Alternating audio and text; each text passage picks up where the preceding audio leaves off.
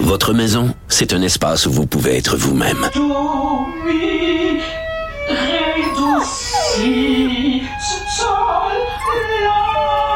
Elle mérite d'être bien protégée et vous méritez d'être bien accompagné. Trouvez la protection la mieux adaptée à votre maison avec Desjardins Assurance et obtenez une soumission en quelques clics sur desjardins.com.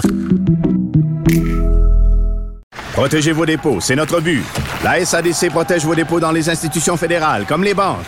L'AMF les protège dans les institutions provinciales, comme les caisses. Oh, quel arrêt! Découvrez ce qui est protégé à vos dépôts sont protégés.ca. Ici Ricardo. Et Émilie, marchand d'IGA. On a envie de vous inspirer à bien manger. À moins de 5 la portion. Suffit de repérer les produits valeurs sûres et de les cuisiner avec une de nos recettes. Les valeurs sûres, c'est bien pensé, hein? Bien sûr! Détails sur IGA.net. Oublions jamais de placer les choses en perspective. Ça aurait dû être une grande célébration. C'est quand même gros ce qu'on évoque là. Très significatif pour bien comprendre tout ce qui s'est passé. Un professeur, pas comme les autres. Luc la liberté. Luc, il y a quelques années, j'avais lu euh, un sondage qui affirmait aux États-Unis que la plupart des jeunes Américains s'informaient en écoutant les monologues des talk shows de fin de soirée, hein, en écoutant les monologues de Jimmy Fallon, ou à l'époque c'était Conan O'Brien et tout ça, David Letterman. Et je me disais, bon Dieu, s'informer en, en écoutant des humoristes, ça n'a aucun sens. Mais d'un autre côté, il y en a un qui est incroyable. Il y en a un que j'adore et que je regarde religieusement, même s'il n'aime pas la religion, Bill Maher.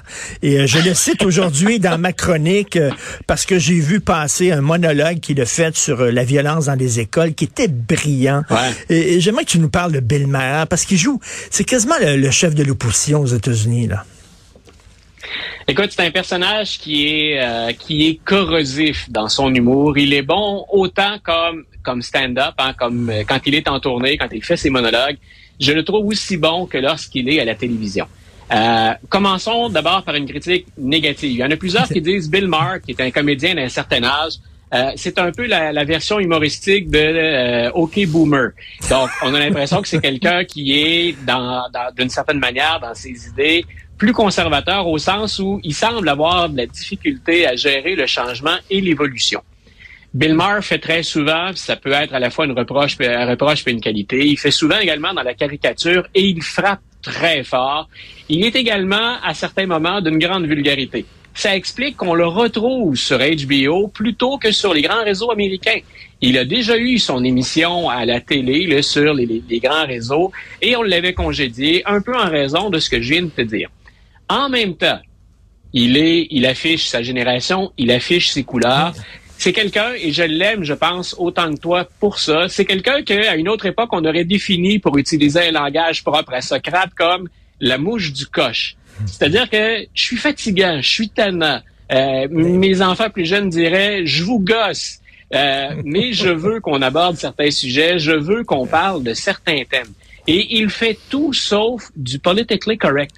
Et son émission comme humoriste, il y a d'excellents humoristes pour faire de l'humour politique aux États-Unis. Moi, j'aime Stephen Colbert, mais Colbert frappe toujours sur le même clou. Il est toujours du côté des progressistes ou toujours du côté des démocrates. Il y a, il y a vraiment deux poids, deux mesures. Il est très habile dans ce qu'il fait, mais il y, a, il y a une orientation. Ce que j'aime de Bill Maher, c'est qu'il peut passer une émission ou un segment d'émission à frapper très dur sur les républicains, mais le lendemain ou à l'intérieur du même segment de la même émission, il va tourner en ridicule une partie, le Parti démocrate ou encore certains progressistes. J'ai gardé un extrait pour euh, ah. pour aller avec ce que, ce que j'affirme là. Euh, cette semaine, effectivement, tu as parlé de son monologue sur l'éducation puis l'état de l'éducation aux États-Unis. La semaine précédente, il s'en prenait à ceux qui, qui critiquaient Israël en disant Israël, c'est un peu la civilisation occidentale. Et et là-dessus je le rejoins entièrement, trouve que l'Occident a le dos large. C'est comme si l'Occident était responsable de tous les maux sur la planète et que toutes les autres civilisations nous sont supérieures ou à tout le moins meilleures. Alors écoutons, écoute, c'est une trentaine de secondes, puis on y revient ensuite. And finally, new rule for all the progressives and academics who refer to Israel as an outpost of Western civilization like it's a bad thing. Please note, Western civilization is what gave the world pretty much every goddamn liberal precept that liberals are supposed to adore. Individual liberty, scientific inquiry, rule of law, religious freedom, women's rights, human rights, democracy, trial by jury, freedom of speech. Please, somebody stop us before we enlighten again. Ah, je l'adore. Il est, il, il est, c'est pas seulement un humoriste, hein, il, il a un jugement. Ouais. Et, et- et pour, pour cerner le bonhomme, c'est un gauche, c'est un gars de gauche, hein, qui se dit de gauche, c'est un démocrate. Ouais, voilà. Mais, mais, Mais, qui mais trouve, la, gauche, mais un- la gauche telle que la gauche telle que toi et moi la définissons. Pas et- certain qu'aujourd'hui quelqu'un de gauche défend, qui se revendique de gauche défend ce que Bill Maher défend. Et c'est oui, un, quand tu pardon, dis, quand tu dis c'est un, c'est un boomer, c'est c'est un gauchiste libertaire. Le gars vient de l'époque des années Voilà. 70. C'est un playboy, il s'en cache pas. Euh, C'était quelqu'un qui doit fumer du pot de temps en temps. Il boit beaucoup. Euh, et il dit, euh, il trouve la gauche très puritaine. Il dit avant, c'était la droite qui prônait la censure. C'était la droite qui capotait quand on faisait des jokes de cul, quand on parlait de, sexe et de drogue. Il dit maintenant, c'est une, gauche puritaine. Et il, se bat contre justement le puritanisme de la gauche. Et là-dessus, il me fait plaisir. Et moi, il, dénonce une forme d'activisme. Écoute, ce que je vais dire n'engage que moi, parce que je parle un peu du milieu de l'enseignement. Euh, je regarde des collègues le- au niveau universitaire, je regarde certains collègues au niveau collégial, et une chose que je déplore, et c'est peut-être que je trahis mon âge aussi, je suis un peu plus jeune que Mar, mais écoute, euh, pas tant. Euh, je trouve que parfois, dans certains milieux, euh, on est plus activiste qu'enseignant. Euh, on va plus porter des idées que d'expliquer les fondements ou d'expliquer les différences, de présenter les différents points de vue. Et Marr, c'est ce qu'il reproche à une certaine gauche aux États-Unis, c'est de dire vous défendez moins des idées de gauche que qu'une forme de doctrine que vous voulez imposer à tout le monde. Et c'est là où vous, ultimement, nuisez à la cause. Et il dit, et, j'adore le, bout de segment que je t'ai fait passer, je l'ai choisi sciemment parce qu'il m'est revenu tout de suite à l'esprit. C'est vrai qu'on a raison. Quand je, donne ce cours d'histoire occidentale, et c'est vrai qu'il y a des pages sombres en histoire occidentale, mais en même temps, la civilisation est- euh, occidentale est une des rares civilisations qui s'est donné les moyens de se critiquer de l'intérieur. Donc, moi, j'en ai contre ça. C'est quand on présente l'Occident comme responsable de tous les maux de la planète, arrêtons-nous un peu. Mais- Est-ce que notre histoire, elle est blanche comme neige? Est-ce que notre histoire est parfaite? Non. Trouvez-moi une civilisation qui s'est dotée de l'intérieur de moyens pour se critiquer et donner la parole aux opposants et les moyens nécessaires pour changer les choses. Donc, c'est la différence entre critiquer l'Occident et démoniser l'Occident. Et c'est ce que à Bill. Maher faisait dans l'extrait puis dans l'émission de, de laquelle j'ai tiré l'extrait. L'extrait, l'extrait dont euh, ceux qui sont pas bilingues, euh, il disait finalement, oh, on dit que l'Occident c'est bien épouvantable. Je m'excuse, l'Occident c'est les droits des gays, c'est les droits des femmes, c'est la science, c'est la critique, c'est l'éducation, etc. C'est tout ça. Et je, et je, je veux absolument qu'on parle d'une chose de ta. Toi Ouais. aussi t'es drôle, toi aussi t'es un humoriste. Tu me fais rire un matin parce que attends une minute là. Trump pourrait se présenter avec Tucker Carlson. Attends, une minute. Écoute, C'est une joke, ça. Non! en tout cas, il, ça n'a pas été présenté comme tel. Ou sinon, écoute, c'est un humour de deuxième degré trop fin pour mes modestes euh, compétences euh, cognitives ou intellectuelles. Euh, écoute, on, on lui a tendu la perche à, à Donald Trump. Que pensez-vous de Tucker Carlson? faut savoir que les deux se sont associés déjà. Euh, quand Donald Trump a boudé le premier débat républicain, il s'est tourné pour obtenir de l'attention vers Tucker Carlson. Tucker Carlson a été congédié de Fox News parce que trop corrosif, hein, parce qu'on lui reprochait finalement d'être responsable en partie des 780 millions de dollars dont Fox News va se soulager euh, au terme d'un procès contre Dominion Voting Systems. Donc, il est devenu trop corrosif, Carlson, pour Fox News. Donald Trump boude à la fois Fox News et les républicains et se tourne vers Carlson. Et Carlson, qui a déjà dit que euh, Trump était diabolique, euh, après cette entrevue-là, a eu le culot de nous dire, mais je l'aime bien, moi, Donald Trump.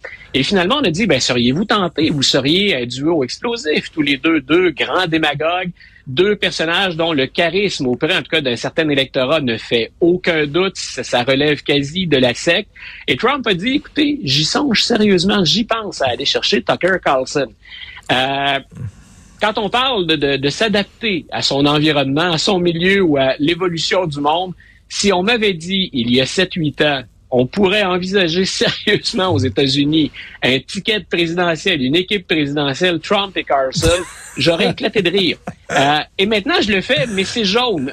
je rigole, mais pas du tout pour la même raison. Écoute, je me dis, on est rendu vraiment ailleurs. Le contexte a évolué énormément dans les dernières années pour qu'on en vienne à imaginer ce duo-là comme la solution au problème des États-Unis.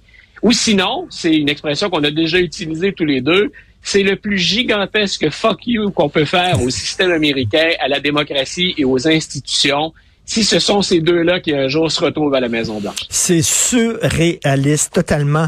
Et en terminant, euh, j'ouvre une porte euh, rapidement. Euh, tu disais, l'Occident est quand même capable de s'auto-critiquer. Il a fait quand même des belles choses. Je suis allé voir le, dernier Scorsese, Killers of the Flower Moon. Si tu l'as pas vu, faut que tu vois ça. C'est un ah. chef-d'œuvre. Un chef-d'œuvre. Et on parle, on montre, ça, se passe dans les années 20. Il y a des Américains riches qui ont tué, qui ont assassiné des gens des Premières Nations parce que entre autres, ils voulaient leur argent parce que ces gens-là étaient très riches à cause du pétrole. Bon. Mais reste que quand même, tu regardes ça, puis tu peux te dire, ah, c'est épouvantable, les États-Unis. Cela dit, Washington, ils ont créé le FBI, le Federal Bureau of Investigation, justement pour envoyer des agents, savoir qu'est-ce qui se passait sur cette réserve-là. Ils ont arrêté les Américains coupables, ils les ont mis en prison. Donc, tu vois quand même, même si c'était épouvantable ce racisme anti-autochtone, reste que Washington a lutté contre ce racisme-là. Tu mets le doigt, Richard, quand tu dis ça, et j'ai hâte de voir. J'ai lu beaucoup autour du film, et je connaissais l'histoire dont qu'on a porté à l'écran, qu'on rapporte. Mais tu mets le doigt sur ma fascination pour l'histoire américaine. On a, je l'ai déjà expliqué, c'est une histoire qui est paradoxale. Mmh. On a un pays qui se permet, d'une certaine façon, de vivre les extrêmes plus que nulle part ailleurs dans le monde occidental, avec ce que ça implique parfois de défauts et de dérapages. Mais tu vois, on été capable de l'intérieur de tenter de corriger ou à tout le moins de pénaliser une situation qui était immonde.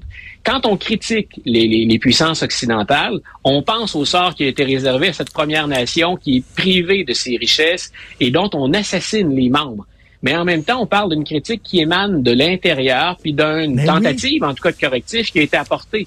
Trouve-moi une autre civilisation dans laquelle c'est possible, et c'est possible aussi souvent. Ça enlève pas les horreurs, hmm. ça efface pas les hmm. horreurs. Hmm. On se donne les moyens de le faire. Ça existe au sein de la civilisation. Mais, merci. Écoute, euh, j'aimerais qu'en tant qu'historien, si tu vois le film euh, de Scorsese, j'ai appris tellement de choses dans ce film-là. J'aimerais ça qu'on s'en reparle. C'est un chef-d'œuvre. Écoute, c'est un film magistral. Il faut absolument voir. Écoute, je sors je sors d'un sprint de correction. C'est la première chose sur ma sur mon écran, ça va être ce film-là. merci, merci Luc. On s'en reparle. Bonne journée. Alors là, il y a Benoît Dutrisac qui est là. Ah oui, ah oui, t'es sur, ah, t'es en pièce sur mon show. Alors, euh, merci à l'équipe fantastique à la recherche, Maxime Sayer, Marianne Bessette, Sybelle Olivier, votre